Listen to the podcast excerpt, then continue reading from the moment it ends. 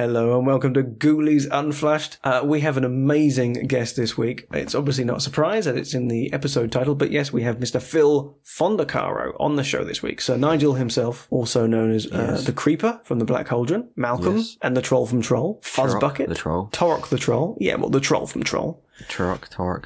Yeah. Torok, Greaser Greg, Garbage Pail Kids movies, Vohnkar, Vohnkar from Willow. Yep. Plus, I made. Go on, what? I was gonna say I made Nikki watch Willow. Oh, she'd never seen Willow. She'd never seen it before. She thought she had, but then we watched it, and she was like, "Wow, I've never actually seen this." Oh, cool! So, did she like it? Oh, she absolutely loved it. Yeah, it's such a good film anyway. But yeah, she loved it. Really good. That's awesome. Mm-hmm. Are you allowed to say how old Nikki is? Or give me a ballpark. Is she in her 20s or 30s? Well, you're in your 50s, so she couldn't be in her 20s. Early 30s. She's early 30s. Okay. Early 30s? Early 30s. Oh, you're like a cradle snatcher. Yeah, 10-year difference. So that must be really bizarre. I had a friend of mine whose girlfriend had never seen Ghostbusters, and he sat down and watched Ghostbusters. And same thing, just like, wow, how can... What's that like to watch a film like this for the first time as an adult? No one at my work knows what Ghoulies is. No. Well, I shall keep my. But they're a lot younger. They're sort of like early 20s and younger mostly. Yeah. Oh well, they haven't lived. No. What's your favourite Phil role, Paul? Wow, that's really hard to say. I mean. Sir Nigel's definitely up there, I would say. Yeah. It's definitely between Sir Nigel or Malcolm / Torok or Turok, as I say. I agree. I think. I mean, as much as I love Ghoulies 2, in regard to the quintessential Phil Fondacaro role, I'd definitely pick Troll. Yeah. Yeah. I mean, Troll was pretty much his baby, wasn't it? He was like the two biggest characters in the film. So. Yeah. Oh, yeah. I mean, Phil's recital of... is it the Fairy Queen? Is it called the Fairy Queen? Is a highlight of the film, right? Yeah. Mm-hmm. Imagine if you were one of Phil's kids. Imagine Phil Fondacaro reading you a bedtime story. Yeah. Huh? I'd like Phil Fondacaro to read me a bedtime story now, and I'm 40. Yeah. Yeah, no, I think Troll is definitely up there. Okay, there's no news this week, right? Not that I can think of. There's no news that we can think of. No news is good news, though, right? I don't know, perhaps. There's nothing you've brought Ghoulies related, or... there's nothing since that's come last talked. No. Not since we last talked. Oh, I mean, I did get hold of this mask from somebody I know. Oh, yeah? What mask is that? Funny enough, talking about Sir Nigel, it's a replica of the very mask he wears in Ghoulies 2. Now, so, actually, like the black demon, the black four-horned demon. The mask itself is called Black or Dark, something like that. Now it's funny actually because now. You that mask was originally from was it called Something Weird Studios, something like that? Originally B something weird, I don't know. B something Studios. Is that right? We should we'll put a link somewhere, because if you want to buy one, that is it's a replica of the original kind of 80s. Yeah. At the time, I don't know if it was widely available or not, but I remember we had, I don't know if you know this, but there was this a catalogue, a joke catalogue in the UK here called Joke Shop by Post, and it used to sell masks, and that mask was like, I think if I recall, it was something like $5.99 to buy. Really? Yeah. Wow. And now if you want one, it's like $175. Yep. But it was so little, and at the time, and I remember for years I was trying to find one of these masks, and B something studio, I don't know. B something Studios. B something Studios, the original maker of it, but it's now being made by, I don't know how you pronounce it, Zagone Studios. Oh, Zagone Studios. Zagone. Okay. Right. Yeah. So that's where you can buy it, but complete replica of the mask that Sir Nigel jumps around Satan's Den in. Mm-hmm. It's very good quality. A very, very good friend pointed me in the direction of one. Got me one, basically. I'm glad you appreciate it. Because very much. Yeah. Kind of wondering how to display it. I've got like a that's something I found out. So I've got quite a few masks in my collection.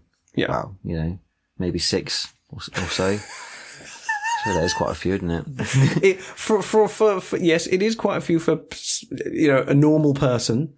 I'm sure the collectors out there with the multiple detolfs will turn their nose up at six and think kid stuff, I've always used a Pringles can, right, to display them as they sit perfectly on a Pringles can. Oh, okay. So all my masks at the moment are on Pringles cans. Sometimes with a little bit of newspaper on top, just so the top of the head doesn't sink in a bit. Yeah, but they work. It works fine. But then I realised I was googling something the other day and realised that you can get really cheap wig stands on Amazon, well, from a lot of places, but I got them from Amazon. That's a good idea. Yeah, and they're really cheap and they're plastic, and it fills out the mask a lot better than a Pringle can does. Oh, I bet. So I might change them all up now for those. I haven't got two at the moment. Nice. Are you gonna sort of buy like a gorilla costume and change the head and run around this Halloween? But the only person that would know who I am would be you if I did that. You don't have to have people to know who you are, as long as you enjoy yourself. That's the main thing. Yeah. Oh yeah. I mean, yeah, definitely. Yeah. Definitely. Yeah. It could be an option, but I think I'm just gonna display it on my wig stand. You should run around. You should go trick or treating, and then. Yeah. And then when someone gives you like a bit of candy that you don't like, you just call them a Philistine and run off. Yeah. Yeah, that would work actually. Yeah. I could just see you in that jumping around the place saying a wee bit wee. Excellent. Yeah, that would work. That's good.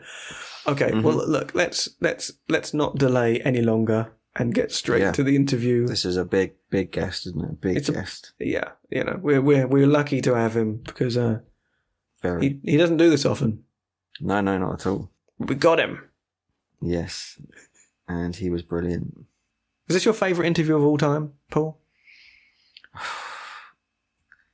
It's quite possibly, but I've enjoyed every single one we've done. Well, of course, I don't want to diminish anyone else because we've been so lucky. But I felt less nervous with him than others we've had. I don't know if that's just because over time I've done a few now or sat in on a few.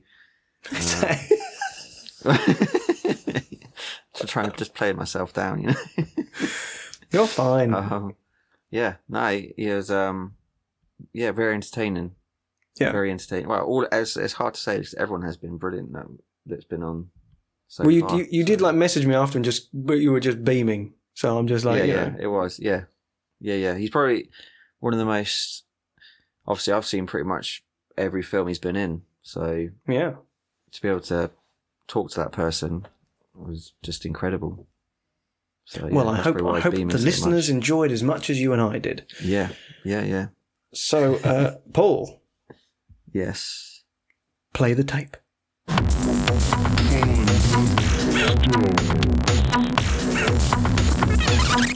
Hello. Hello, Phil. How are you, sir? Just fine. How are you? I'm good. I should ask, Phil, just before we start, I'm going to ask you about this right off the bat because Paul alerted me to this just before we spoke, and it's rather amazing. Uh-oh. Yeah, seriously. Do you remember So You Think You've Got Troubles? Yes. Yeah? Yes. I've just seen this. This is on YouTube and it's amazing. You're hilarious. Thank you.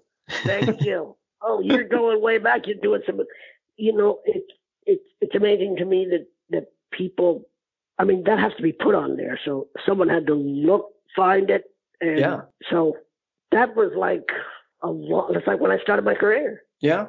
Well, that was 82. Yes. That's amazing. Well, you say you started your career. Your career is insane. So Perhaps we'll try and hit some of our favourite highlights today, alongside the obvious Ghoulies talk. Mm-hmm. But I feel the obligatory Jedi story is warranted first, though. So shall we start with the fun of being an Ewok? Oh, of course, there's endless fun in being an Ewok. Yes, sure, if you'd like, sure.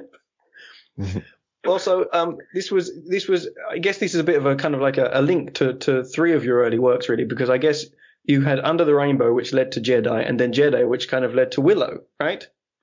Yes, so, exactly, in that order. So how did these all link then? Well, Under the Rainbow was actually just a casting call for, they needed 500 little people. Or 100 little people to reenact the 1938-39 film Wizard of Oz. And so it was like the first time I was just going in to be an extra. I mean, I didn't have to have much talent. I mean, I had half the what they needed, which was being a little person. So, and then they just wanted you to just like fill in. We were just background, to fill the hotel. And that's where we met everybody. Everyone was, at least all the little people at that time, all got together, and it went from a 10-day, I think we were hired for like 10 days, just extras in the background, and they turned it into the big parts that we had. I joined the union, became a stuntman. I did all kinds of crazy stuff in it, and the rest is kind of history. And what happened was, I think they were doing E.T. at the time, and one of the actors also in Under the Rainbow, my name is Pat Barlon,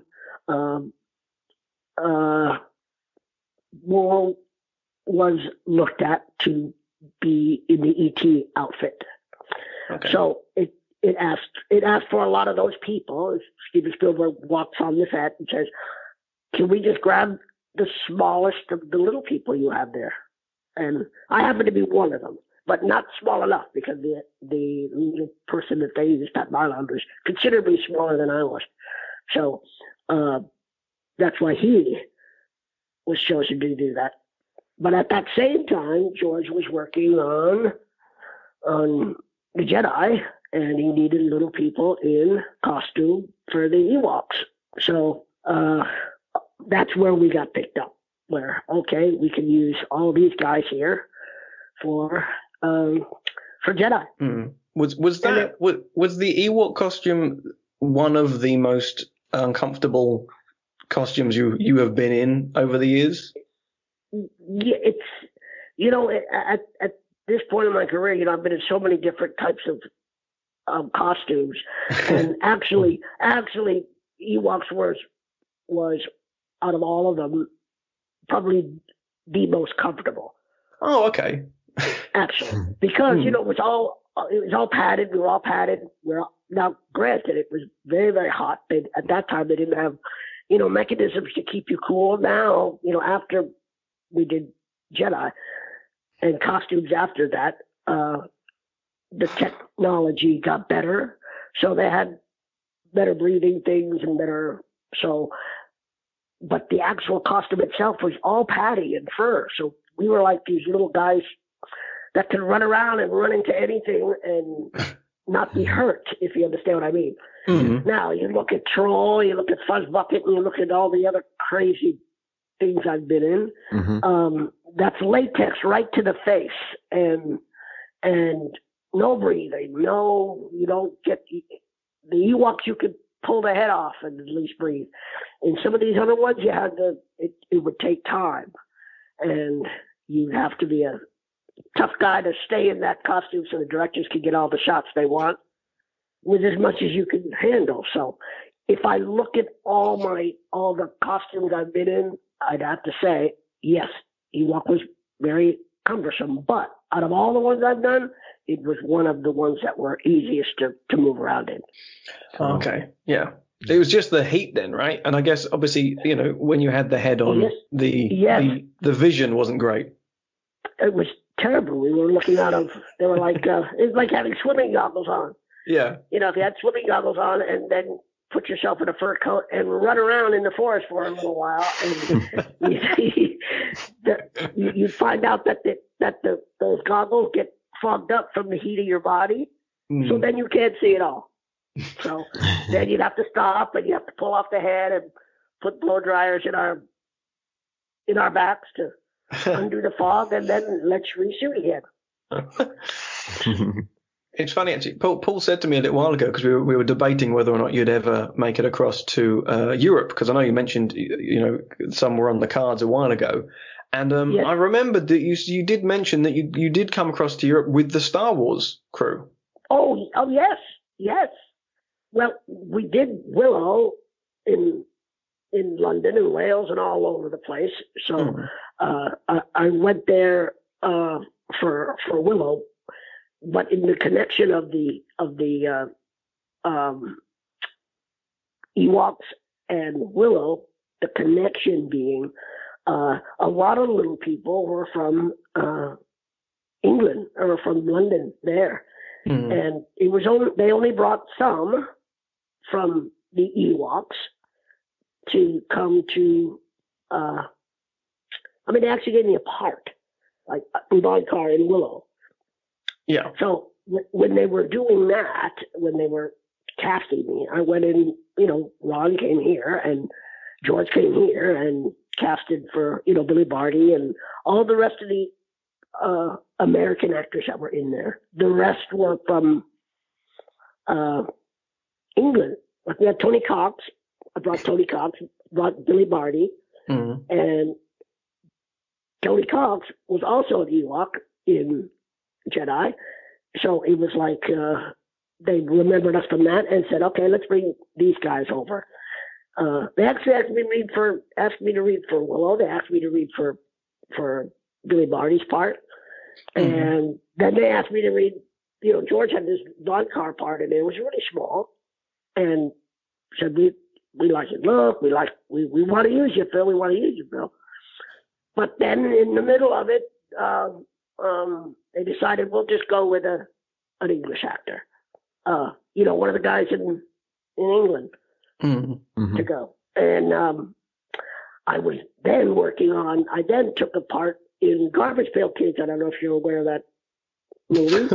Of course, another great costume. Great costume. John Buechler. I started working on that, and then George comes back and says, excuse me, we don't want to use our guy. We want you to come, Phil. Well, excuse me, George, I'm working on Garbage Pail. I'm like headlong into Garbage Pail. But I said, no, okay, all right, thank you, bye. You get someone else to do whatever I have left, and I'm going to England, and I'm going to go work with George on Willow. And it ended up being such a great choice. I mean, there's a lot of people telling me you should just stay there instead of said let them do that. And I George and Ron Howard did. I guess I must have made some kind of impression on them to have them call me. There. Yeah. Oh, as much as I love Garbage Pail Kids and Willow, I can appreciate the fact that the better role for you was obviously going to be Willow. Yeah. Oh, obviously. But then you have that loyalty to, you know, John Buechler and all the Charles Band stuff. You know, it was you know, you felt like I got to stay with these guys. They take care of me. You know, and so I said, yeah. Sure, I'll work on it with you. And I brought a lot of people on that too, little people, and some that worked on Jedi as well. Matter of fact, if I think about it right now, I think all the ones that worked on Jedi were Ewoks, also worked on Garbage Pail. Oh wow, cool. So there's all these correlations with little people starting from Under the Rainbow. down through Jedi, down through Garbage Pail, and all the other little things where they had more than one little people in it. Yeah. I think a lot of little people got established on. What year was Willow? Was that? Willow was. Hold on, just a sec. I think Willow was 88. Yeah. Willow was 88. Okay. Garbage Pail was 87. Mm-hmm. And Jedi was 83, 88, 87. Wow, yeah. And those are the three films where they used a lot of little people. You see a lot of little people. There's a lot of little people from Jedi that went on to work on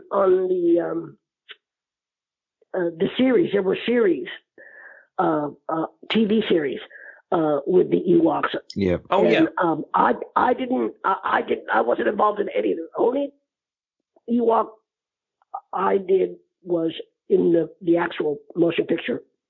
Yeah. Return of the Jedi.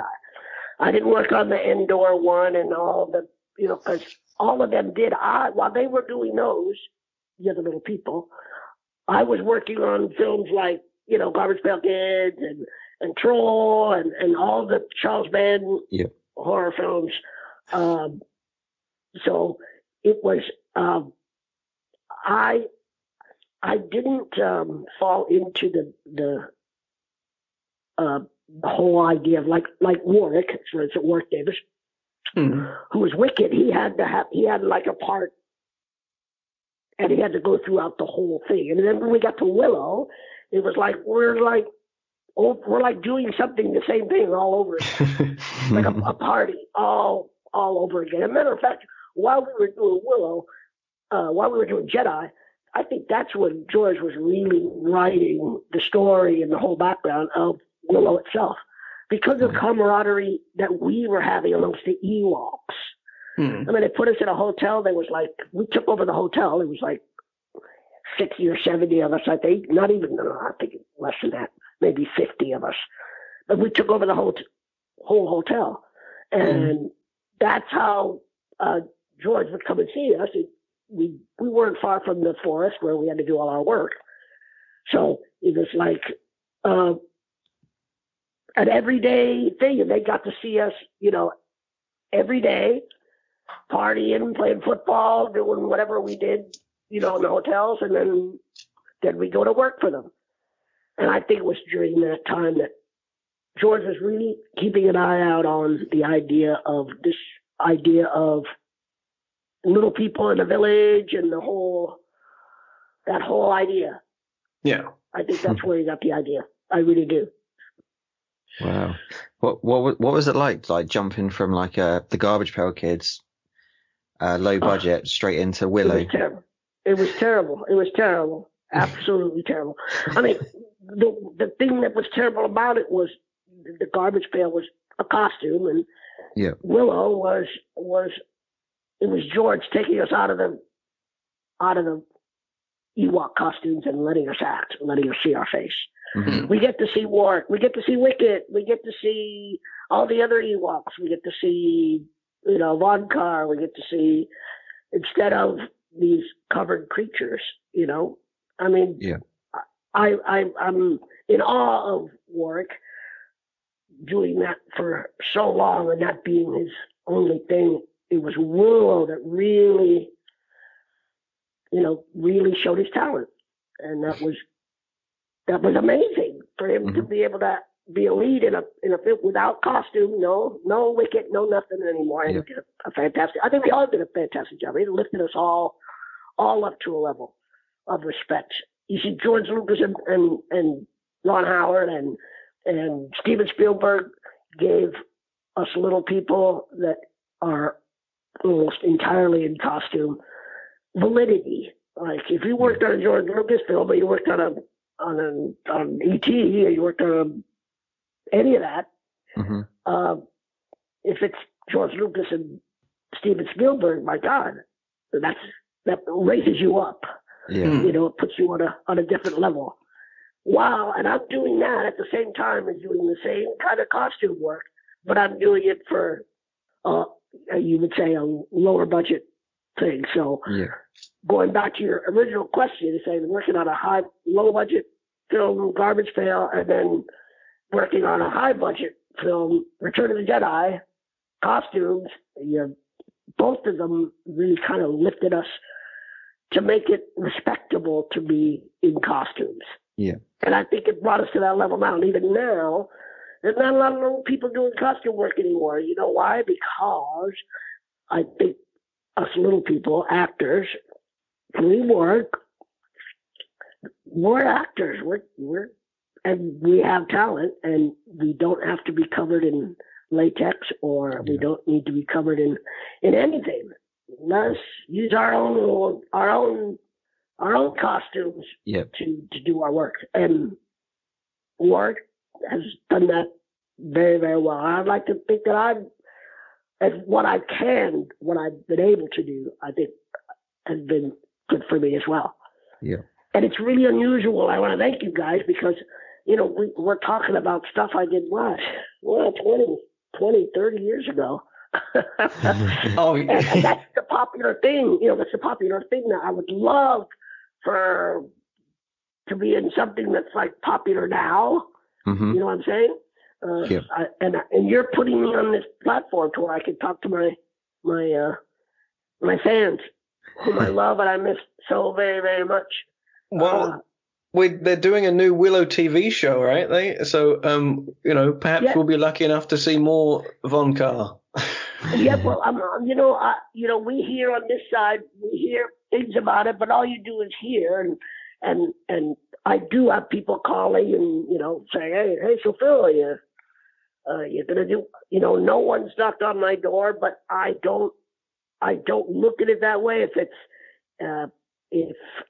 if it's gonna happen and they're gonna redo this and they do think about bringing, I'd be happy. I'd be more than happy to bring that back to life again. Yeah.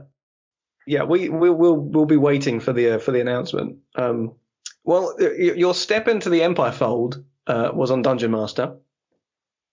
But but also the Buechler fold, and as Buechler has passed since we last spoke, would you like to talk a little bit about your memories of the man who kind of seemed to be behind our favorite little monsters? Yes.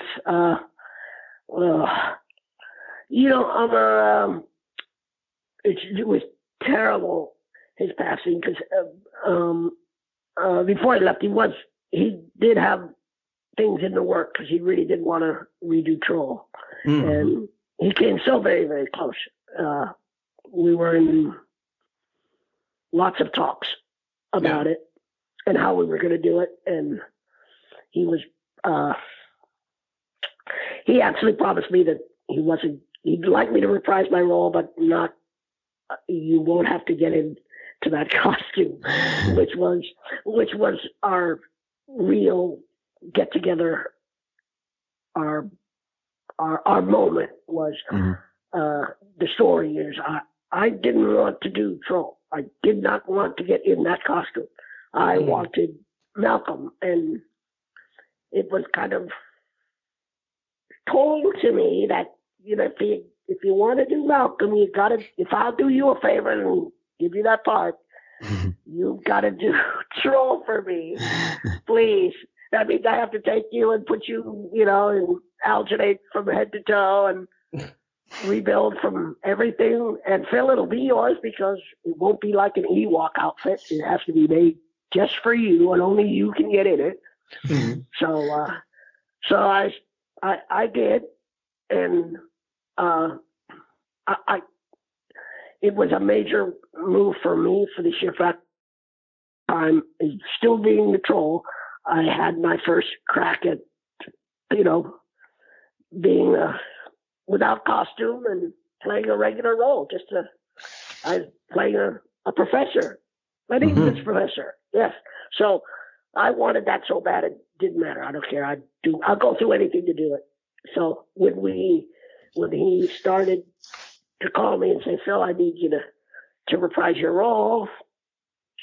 That was the first thing out of my mouth. I said, do I have to do I know we're technically better now and it won't be as cumbersome, but am I going to have to do this Troll? He said, oh, no. Troll's going to be completely digitized, type of thing. But we just want you to come and do Malcolm again. And I was so set up on a thing on that. I was like, the next couple of, I think, years, I just kind of sat and waited for it to happen. Mm-hmm. And unfortunately, things went the way they did. So I wish we could have done it. And then when I did Troll, then we went into the Ghoulies thing, and I have a great story for the Ghoulies thing too. I was originally cast in the original Ghoulies, the first one. Yeah. But unfortunately, I was in an automobile accident, and I couldn't do it. And Pete Rich ended up doing that part. Doing the part in the first Ghoulies, I did Ghoulies 2, and then I stepped away from Ghoulies after that. Then all the 3s, the 4s, and all the rest of them that came, I didn't have too much to do with it until you, Graham, started with this companion thing. Oh yeah, wonderful, by the way, and then you get the resurgence. It like did a resurge of, Sir Nigel, and it's been great. And a lot of my friends, little people friends that I worked with on Jedi and Under the Rainbow, worked on those Ghoulies films. I don't want to name names because some of them may not want to be associated with it, but there were a lot of little people that I know that are friends and other fellow actors that worked on that, on 3 and 4, and goes to college and goes to work. Yeah. Well, no, I think. Well, Tony Cox and Arturo Gil are famously, the Ghoulies in Part 4, and I don't think they're ashamed of being in it. I mean, they're very funny. No. Let's just say, if you take their body of work, yeah, it's not like on the top of their list. You know what I'm saying? I get that. Yeah. What I'm saying. Ghoulies 2, believe it or not, actually, was a very good part for me. So on my list, it's pretty high because of just how much you're on camera and how much you had to really work and act. And so it's a little different on my scale compared to their scales. Yeah. Which is like, if you would take Warwick, you say Warwick was your top piece. Would you say Willow? Would you say? Well, he's probably most known for Willow, and then second to that would probably be Leprechaun, which I know you were up for as well.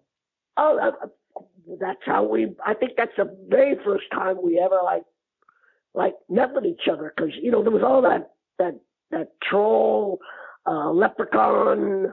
All came in that time period, with Buechler and Charlie Band and Albert Band and Empire and all that. So me and Warwick have worked together, not so much work in front of camera, but behind camera and just friendship wise, more than we have worked together. Mm. If that makes any sense. Yeah. Willow was kind of like a rejoin, because he knows Tony very, very well too. We were, and David Steinberg, who is no longer with us, was that group when we came to do Willow. We got really very, very, very close. We were very, very close, very close. And we have been ever since. Mm. I still talk with both of them, all of them, quite a bit.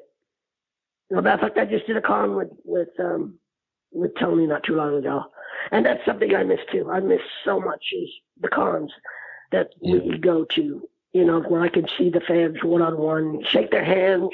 I mean, this COVID thing has really kind of really torn up a lot of things. And that's where I saw the Star Wars deal. We did the Star Wars thing with Warwick as well. Mm-hmm. I think that was the first time I went there to the pond, over the pond, as you say. It was the Star Wars deal. So you were I was going to say the last con you did, Phil, was that would have been Texas Frightmare, right? Well, actually, I think the last one I did, there was one in Hollywood. I did one in Hollywood. Mm-hmm. That was, I want to say 3 years ago. I'm not quite sure. Yeah. Yes, I do remember the Texas one. I did a Texas Frightmare. Yes, that was the last one I did. I did by myself. I didn't do with Warwick or Tony. The last one I did with Tony was in LA. It was in LA in 2018, I believe. Mm. I really do miss doing that because it's like my only connection, because I don't have, like I said before, I'm not real Facebook and all that savvy, you know. Yeah. I have a group of people that you know invite me or just tell me, hey, come on, we got a spot for you to, you know, sign autographs for, and you can plug whatever you want. You know, you can push the Star Wars thing, or you can push I have so much stuff to choose from. What I do is I put it all out there, and then I can't believe how many people know. It's like you mentioning that stupid So You Think You Got Troubles. It really does. It puts me back to know. It makes me feel really good, actually. Mm-hmm. That there's people out there that like look at that stuff and remember that stuff and admire that stuff and like that stuff. So it's not so much just the Willow and the Jedi stuff. There's stuff like that people say, hey, yeah, I did a thing for with the Olsen twins, double toilet trouble, and the people that you work with. I mean, the Olsen twins, Horace Leachman, who's just passed. It amazes me that do you still sign such a large fan base. It's huge. I mean, that's just it, and everyone's got their own, you know, memories, you know, of what you know, what they've fallen in love with you in. Do you still sign all your Jedi pictures, Dead Ewok? I always, you know what I did for the longest time until, listen to this. This is a good story. Yeah. You know, you get there, and then there's people there that the reason I said Dead Ewok, because people would say, I have a picture, it's my own personal picture of me as an Ewok. And they would say, well, which Ewok were you? Mm-hmm. Well, there was only really one that had a name, and that was Wicket. And then you find out that there's this huge fan base that every one of those Ewoks had a name. Wow. And I didn't even, my name was Nantok. Oh, okay. And I had a person come up to me who was a Star Wars Ewok master. I don't know, a Jedi Knight or whatever. And said, oh, wait, you're the one who died. Yeah, that's how the only way I could write to say which Ewok I was. So I would write Dead Ewok. Oh no, your name was such and such, and you were the blah, blah, blah, blah, blah. There's a card. There's a whole storyline behind me, you know, and Brilliant. It was that. Then from then on, I started signing what they tell me to sign. The reason the Dead Ewok is because people would ask me, "Hey, would you put your character name?" Well, excuse me, I don't even know I had a character name, you know, until now. So now I sign all my stuff by what, you know what it really does. It really is up to the person that wants the autograph. Yeah. Yeah. I'll write down whatever you want. Whatever you want. So. Well, I'm curious, how far into pre-production were you hired for Ghoulies 2? Because in an early draft, Sir Nigel was a very different character. He was a bit of a dick. Yes. And I'm kind of curious as to how late in the game did Charlie call you? You know, it's I've had so many people ask me these questions about each one of the films. I think I've got a total of like maybe 10. I want to say 10, maybe 15 different films I did with Charlie. Yeah. Different directors, but most of them were Buechler. Some of them were Charlie. Some of them were his father. When he called me for Ghoulies 2, all it was, you know, Charlie had the De Laurentiis, the old Dino De Laurentiis Studios. So the plus part about working with Charlie was, if he was going to do a film and he wanted you to be in a film, you would usually have to travel to Rome. So my deal was I don't care what you want me to do or how long you're going to have me on camera. If you're going to fly me out to Rome, let's go. We had a hotel, I had a plane. I took over. Rome was like a new world for me. And those studios were like another world for me, but my world. You know, so when he called me for Nigel, he said, "Here, I'll let you read the thing, and then you can do whatever you want to it when you get here." But are you going to go to Rome? Yeah, we're going to Rome. Let's go. Okay. So now you have to be this guy, and it was really Albert had a lot of the control. He wanted me to be this cocky. Wannabe actor, Shakespearean actor, and have to have a little bit of an English accent. And I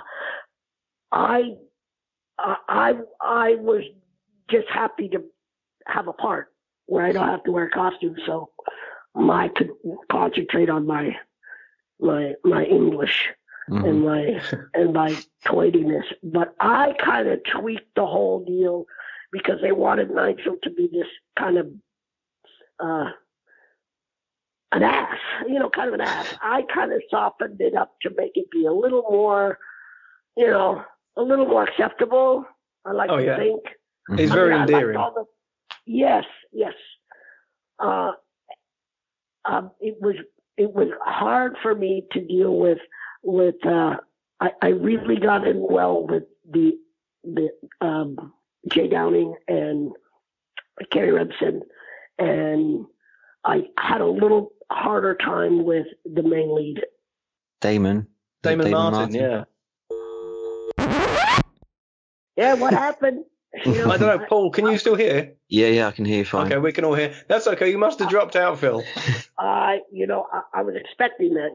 Yeah. I was trying to remember the name of. So you're just saying how much of a dick Damon Martin was. Damon Martin, yeah. I allowed him to take on all the how they wanted me to be. Actually, we didn't get along too good. I got along famously with Jay and Carrie, and it was really our chemistry that really held that. And one of Dana was excellent. Yeah. Another one that has passed. You mentioned Roald Dano, one of the sort of the famous stories about him on the Ghoulies 2 shoot, was that he was known for his loose bowels, and I was kind of curious if you were around during some of his most famous Windy Pops. You know, I would love. You know, I wish I had a story. That's like I would love to be able to capitalize on that, but I would be lying if I made up a story. I didn't. He came across to me as a very professional, likes to play games, you know, antics and stuff. But I didn't get the. You probably got that story from the guys who had to do his makeup and that's care of him. Billy Butler story. As far as who was the one that told that story, by the way? I think it was the effects crew, because they were normally on the laying on the floor. So yes, that's another actor too that we got along very well. You were just saying William Butler. Yeah. Yes, very good actor, and was a lot of fun to work with. Oh yeah, I'm sure. Yeah, no, he was. He's great. He's still kind of working with Charlie, and they're still kind of going at it. Mm-hmm. Yes. Yeah. No, I'm kind of it's actually funny actually, because although they're about a year apart through release, like Troll and Ghoulies 2, but I always kind of figured that it would have been very Charlie-like for him to actually keep you in Italy, as opposed to sending you back and forth and just say, we'll do another movie because you're here. Oh, you have no idea how many times I've been to Rome, not only to do work, but I've also gone there just to visit and stayed at places that Charlie would recommend. Oh yeah, okay. Not so much on because he did lose the De Laurentiis Studios. So there was a time period where I did some work for him, but it wasn't at the at that studio, but other studios that he's been on. So Rome, after I started working there with Charlie at the De Laurentiis Studios, it became like my second home. Yeah. So yeah, it was real easy for him to get me to work for him. All he just has to say is, "Hey, I'm doing another film, Phil." And I wouldn't even get the scripts. We're doing another film. Here's your tickets on the way. We're going back to the same place. And then I'd get all the work and do whatever I'd have to do. Yeah. So did he often? I guess he kind of give you pretty free rein in terms of characterization and things. Charlie wasn't that type of director, actually. I think Albert was more that type of director, more like Charlie knew me. I think Charlie kind of trusted me, like, to handle the job, as opposed to you get somebody who will be a little more critical on it. Say, I want it more like this, or I want it more like that, or I want it more like this. Charlie gave me complete and utter control of whatever I did for him. He would be critical, but not as critical as like John or.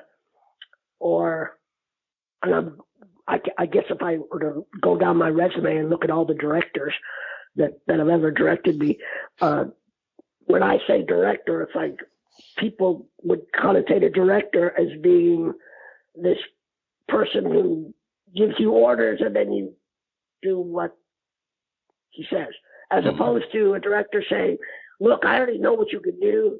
You read it, you interpret it the way you want to do it. Mm-hmm. Yeah. And I have complete faith in you. Go. That's the type of director Charlie was. Yeah, Albert the right way. It's all according to how you look at it. Okay, that's a good way, a right way, or a wrong way. It was his way. So I don't have anything to say as far as him being a director. Like, he gave me free rein. He didn't direct me. Mm. Well, I think if a bad actor would probably need more direction, but I think a very good actor like yourself, you can just turn around and say, look, interpret this the way you want, and you're going to get a great performance. Mm-hmm. Yes, and then you have to realize what the subject matter is too. Mm-hmm. It's like, and most of the films that I've done with Charlie, I've been with, with pretty amazing creatures and stuff we have to try and make it like they're real. An example, I don't know if you've seen The Creeps. Have you seen The Creeps? Yes. Oh, yeah, I love The Creeps. Yeah, of course. Yeah, okay. Now, that was Charlie at his best, saying, Phil, I need you to be Dracula. I really need you to be Dracula. Regardless of the fact all the monsters are fictional monsters, they're all little and they're all through this crazy accident, you're all small. Mm-hmm. Now, you could have played that. You would have had someone to play that as being kind of comical, and it is kind of comical, but I played that as serious as as Gary Oldman played it in his rendition of Dracula. It was very, very serious, trying to be as serious as possible. And that wasn't his direction. That was just him saying, Phil, you play it the way you want. And that is an example of being directed and letting you have free reign.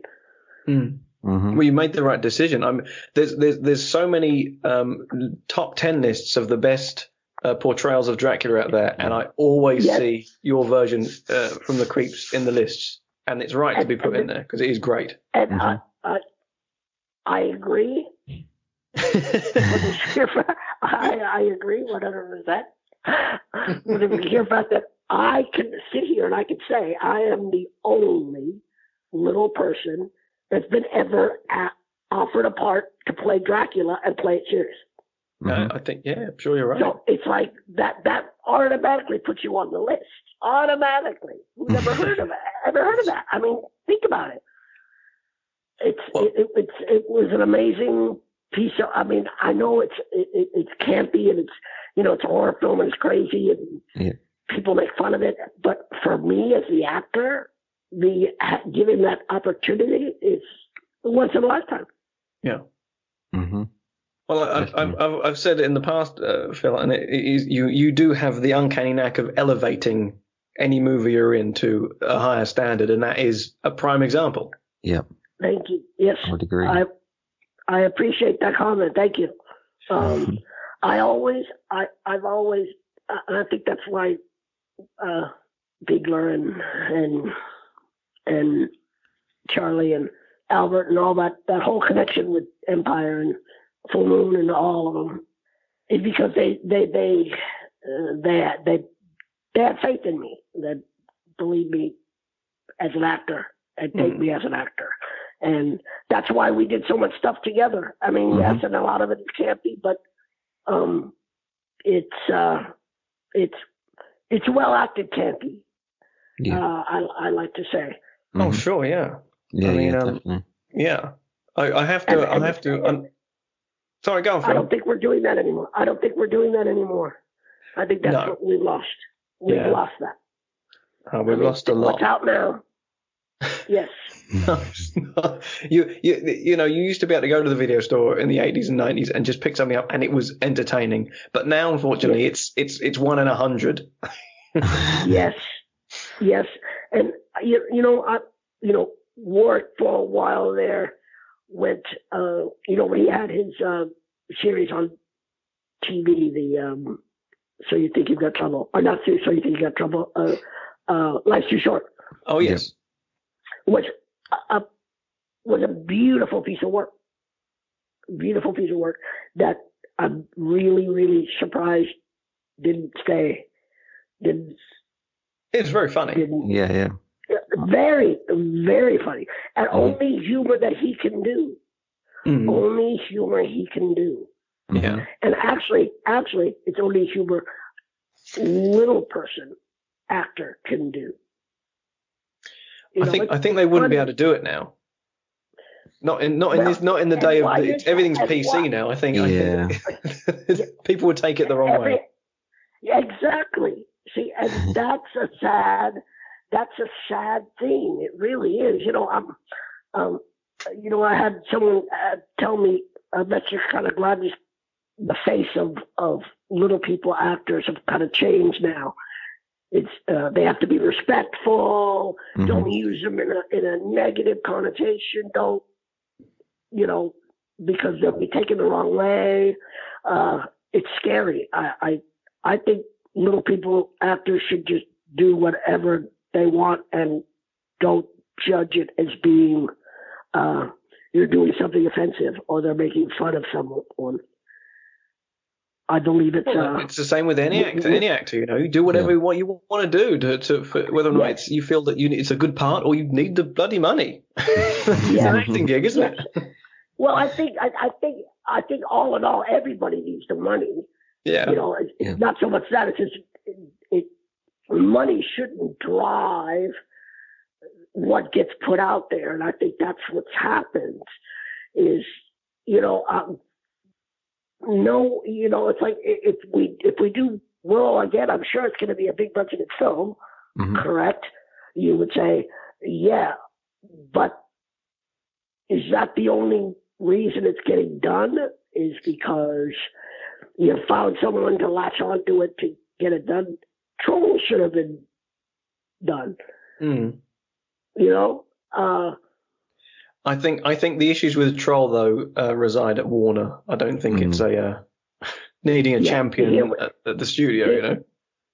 You know, now we're getting into the genre of all the movie companies and the people that want to make the money. Yeah. So you know, it really is a. I think we need more actors that are willing to say, you know what, I don't mean this as a negative. I'm saying, hey, look, I didn't make millions or thousands of dollars working on any of the films with Empire, Full Moon. You know, that was like, you know, it's like I didn't do them for the money. I did them for being able to act. Mm-hmm. Mm. And that's with everything I've done, you know, and I've done some really, you know, the horror genre is just, and costume work is just a small little sliver. You know, I've done all the you know, Sabrina the Teenage Witch and Walker, Texas Ranger, all the TV shows and a little guest star spots. But those little guest star spots were gems. They're It gives me what you say to me when you say I elevate whatever I do. So if you do see me in something that you haven't seen in 10 years, 15 years, oh yeah, he did a really good job in that. Okay. Actually, a good example of that is Bordello of Blood, because oh my God. I could have watched an entire Indiana Jones type movie about Vincent tracking down Lilith. Yeah, the opening is literally one of my favorites. That could be 90 minutes. Yeah. My opinion. And the funny story about Bordello of Blood was I didn't want to do Bordello of Blood. I wanted to be in the one before that with Harvey Keitel. Harvey Keitel. Oh, From Dusk Till Dawn. Oh. Yes. Yeah. I read for that. Mm. And I read for the part of the bartender who that went to Danny Trejo. Yes, thank you. I read for Rodriguez and Tarantino, and I walked in there. They wanted me to read for that part, and I said I don't want that part. I wanted to be Harvey Keitel's part. And I read the shit out of it. Oh. I read the shit out of it. And those guys said, you know, we really can't. We can't. But Harvey Keitel's art. That would have been amazing. You're really, really good. And then right after I got, you know, said we're going Trejo with this. Yeah. I get the call for Bordello of Blood, and they tell me they want me to play this guy, and I said, do I get to be a vampire? Do I get to do any of the things I really wanted to do? Yeah. And he said, no, we just want you to play this guy, straightforward part. And I the first one to get casted with me was our good friend. You got to help me with the names again here, Paul. Lead? No, I know the lead was Miller, but second lead. Oh. In Bordello? Yes. Angie Everhart, Dennis Miller. Oh, Eric Leniak? No, the male.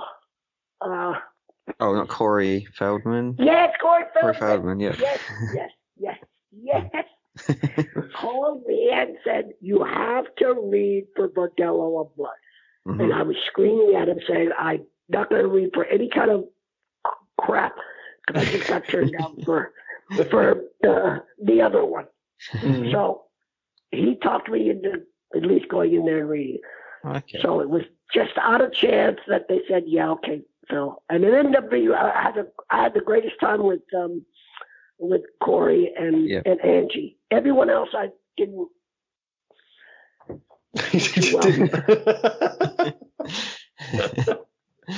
But that's just, that's how it goes.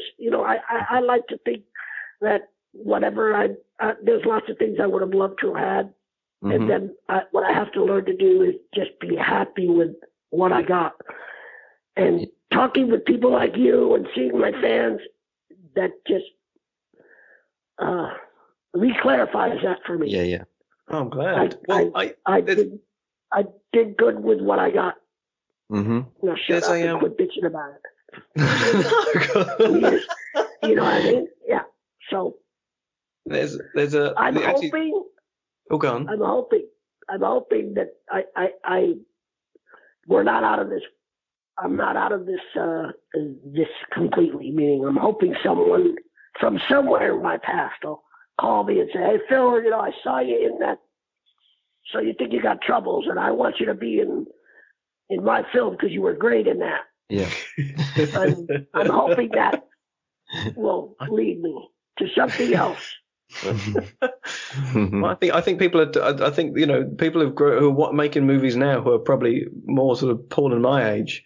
Yeah. Well, not quite, because I'm not as old as Paul. But I think they're probably scared to talk to you, probably, Phil, because they got too much respect for you. Mm-hmm. So maybe it's a bad thing.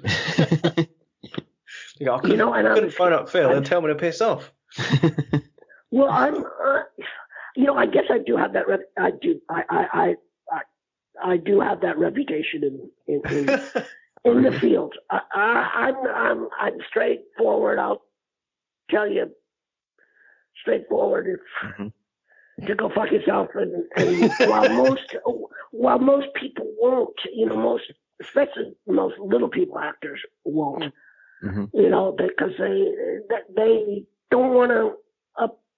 They don't want to, most of my work too, I'm very dark, very, I think I'm good at it. I think I'm good at playing the bad guy. I like being the bad guy.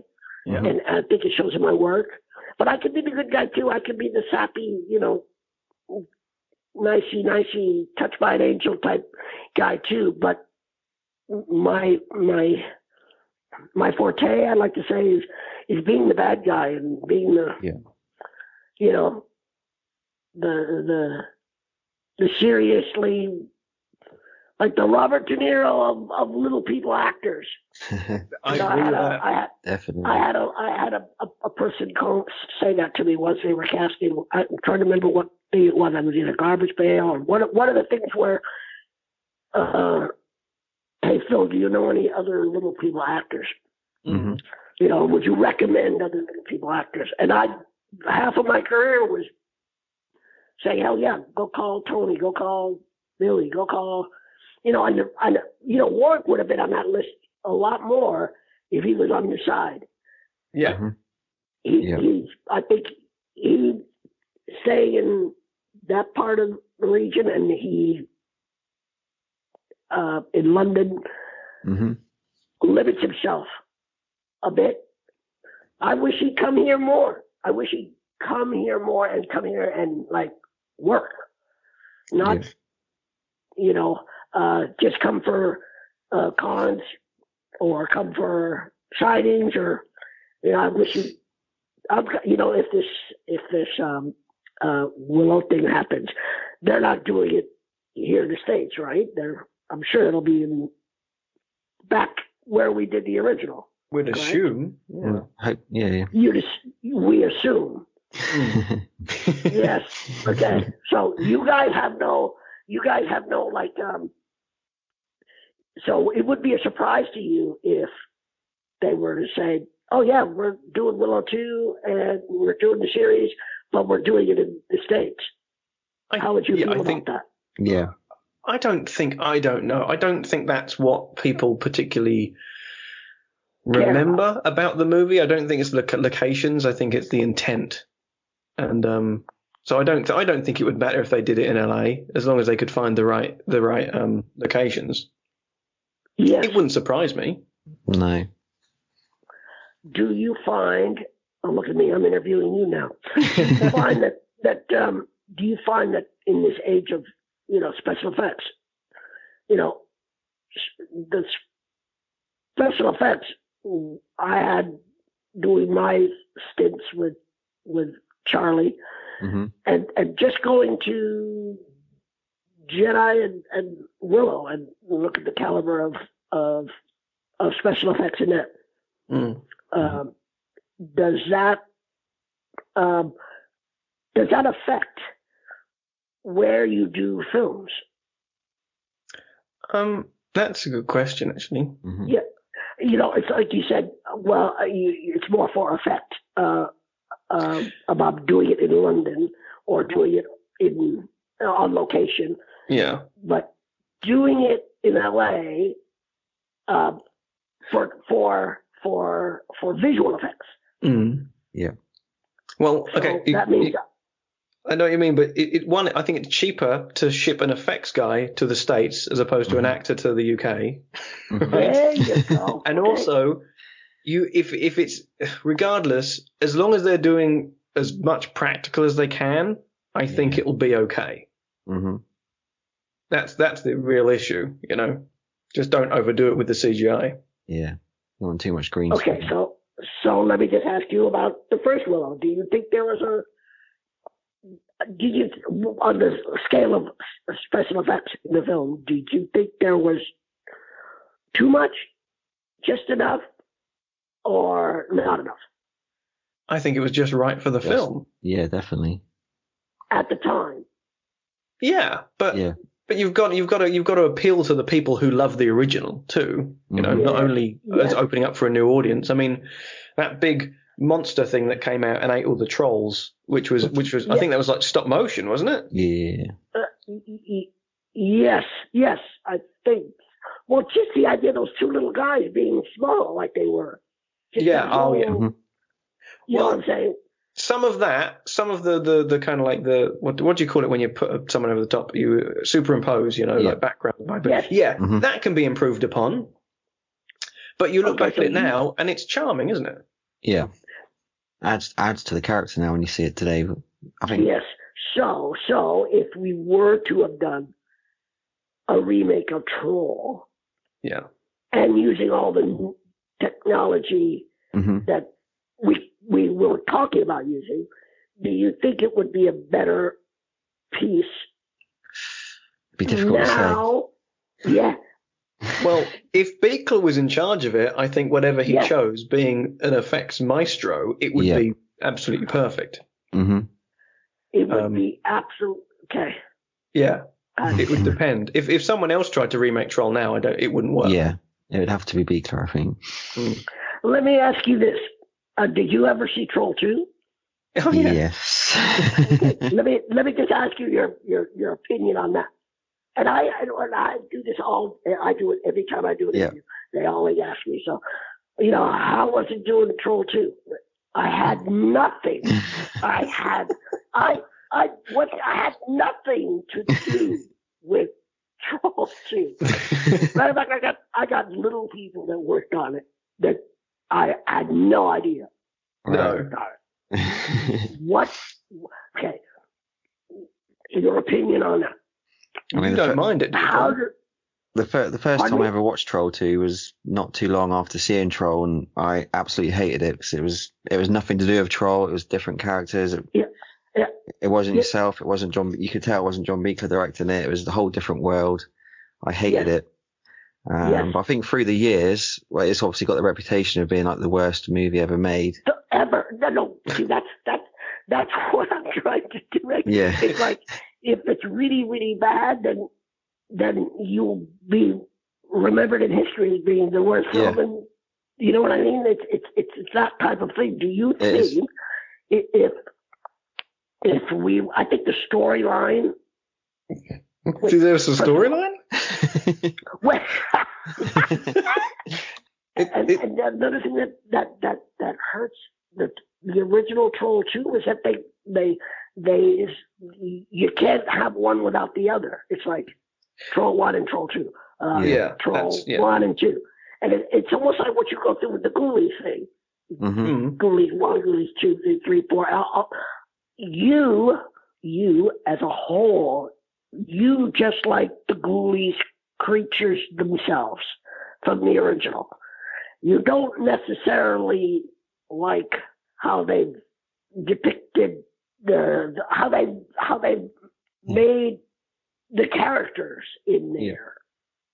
Part of it, and they all have to go together. You can't, or can you? I don't know. Can you say, "Oh, Ghoulies 2 was the best of the Ghoulies"? Well, a lot of people say that. Ghoulies 1 was the best. Well, you know, Ghoulies 2 is definitely a fan favorite, but the difference between Ghoulies 1 and 2 and Troll 1 and 2 is that both Ghoulies and Ghoulies 2 are really good movies, and Troll and Troll 2 loses because Troll's fantastic and Troll 2 is shit. So, fair enough. You know, you can't turn around and say, well, you know, is it just the Ghoulies you love or is it just the Trolls you love? No, it's not. It's just because they're two good movies and one movie and one awful one. That's why it doesn't hold up. Definitely. And they follow one as well, don't they? Ghoulies 2. Whereas Troll 2 was in name only, wasn't it? So I think the one good thing about Troll 2 is it's opened up a lot of people to watch the original Troll because everyone's tracked down Troll 2 because how bad it is and they're thinking, what about Troll? You are so right, Paul. Yeah. You are so right. And I have to admit that, you know, since I've started doing these cons, I know I and listen to me bitching about it again. So the idea that I have to sign things for Troll 2 because they're just you know, they automatically assume that I'm part of it, you know, that whole thing. So I don't want to say it's not an inconvenience, but it's a it would be like if you came up to me and had a picture of me from So You Think You've Got Troubles. You know, could you please sign this, you know, for me? And, you know, I think that was correct me if I'm wrong, that was a show, right? For I think it's like 3 people judge you on there was no acting involved. It was you and Sal. Yeah. Yes, it was just like a game show. Yes, and you talk to a panel of people and they judge on whether. That's right, I'm trying to. I think it was our my brother and his wife and my wife. Mm-hmm. Yeah. And the premise of the show, it would be like. You were like competing against each other. It was kind of ridiculous. Yeah. Mm-hmm. I admire the idea that you remembered it, but I feel kind of bad that it's that. You know, that's how I feel about the Troll 2 thing. It's that same feeling, you know. But trouble. Or So You Think You've Got Trouble. It's you. At least that's you. Troll 2, that's nothing to do with you. Yeah. You're not responsible. Yes. The only reason I'm even connected at all is the idea of just because the name of Troll, and I played the Troll. Mm-hmm. You know, even now, I run into problems. You know, the big thing now is if you're going after somebody or looking at somebody, you're trolling. It's like no. I'm the troll. I'm troll. Not something on the internet. I'm troll. I'm not Troll 2. I'm troll. That's it. Yep. I really do appreciate, Paul, you mentioning the idea that show. It really Yeah. It makes me feel, it warms my heart. Mm-hmm. Thank you. That's fine. It's definitely an injustice, though. It has opened up a massive audience, I think, a bigger audience for Troll now. Yes. But it's also an injustice, because if you look at any Blu-ray or DVD release of Troll, it's bundled with Troll 2, and it's almost always Troll 2 artwork on the front. Yes. But people are watching Troll now, which is great. And, even 30+ years later, which is good. Actually, on the idea of that, the artwork for Troll, I think, I can remember doing the poster for it, and there was all John Buechler stuff. And I know he had to go back and redo another one because someone didn't like something. But even now, that image of that troll with that ball is really the icon for Troll. Matter of fact, I've had many people approach me and they want to make pins, they want to make this, they want to make that, and it's like, hey, I have nothing to be. You can make and sell whatever you want. I have no rights to that. But I do believe that original poster, and I do have the original poster when it first came out on VHS. Yep.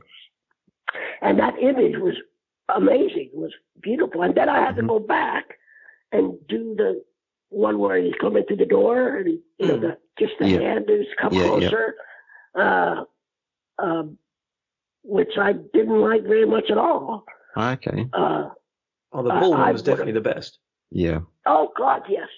That whole scene, with that is really the movie is, it's sad that we didn't get to redo that. I would have liked to, and all I can do now is just hope we can at least maybe redo something in my past.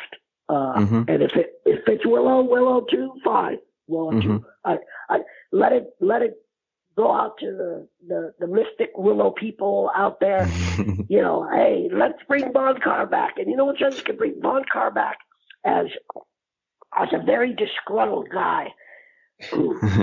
Virgo Cut's gone. He's old. He's really pissed off because he went with the big fat guy and he didn't stick with Warwick. And the last thing he's thinking of Vohnkar is God, what a puss.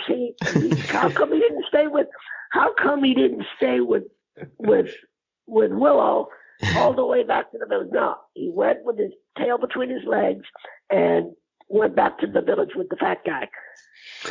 And that's how I know we need to bring him back, and Vohnkar can be the really old bad guy. Doesn't move around very much. He's not the warrior of the village anymore, but he's very, very vindictive. And he wants to get that baby. It's all about that baby. I'm gonna get that baby. I'm gonna get Warwick. I'm gonna get Willow too. I'm gonna get all those guys. I'm pissed off. I think that would work. Yeah, don't you? Definitely. Yeah. I think Vohnkar could be like the sort of the sheriff of Nottingham kind of a character. There you go. But with a little more darkness. Yeah. A little more darkness.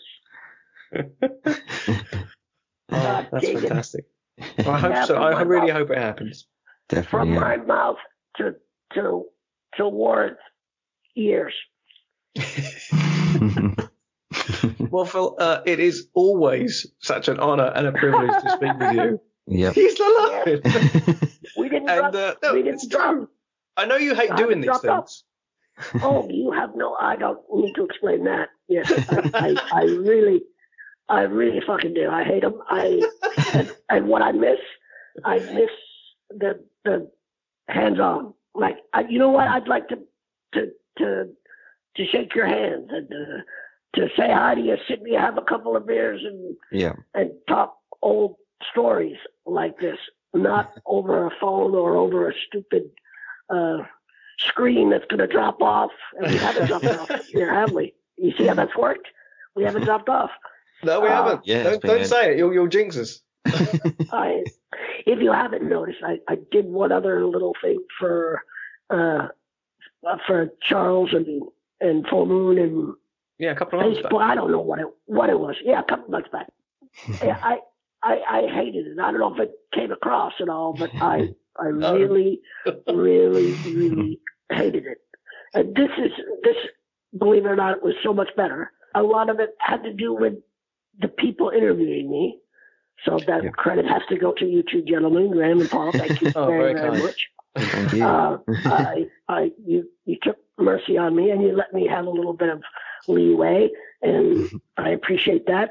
I would love to be able to scream out to you guys, hey, we're going to redo some Willow stuff and Vohnkar is going to come back to life. But I can't say that yet. I'll talk to you again soon. I really appreciate you getting this out to all my fans. I love them. I need them. They're keeping me alive. Vohnkar lives. Yeah. You guys keep going.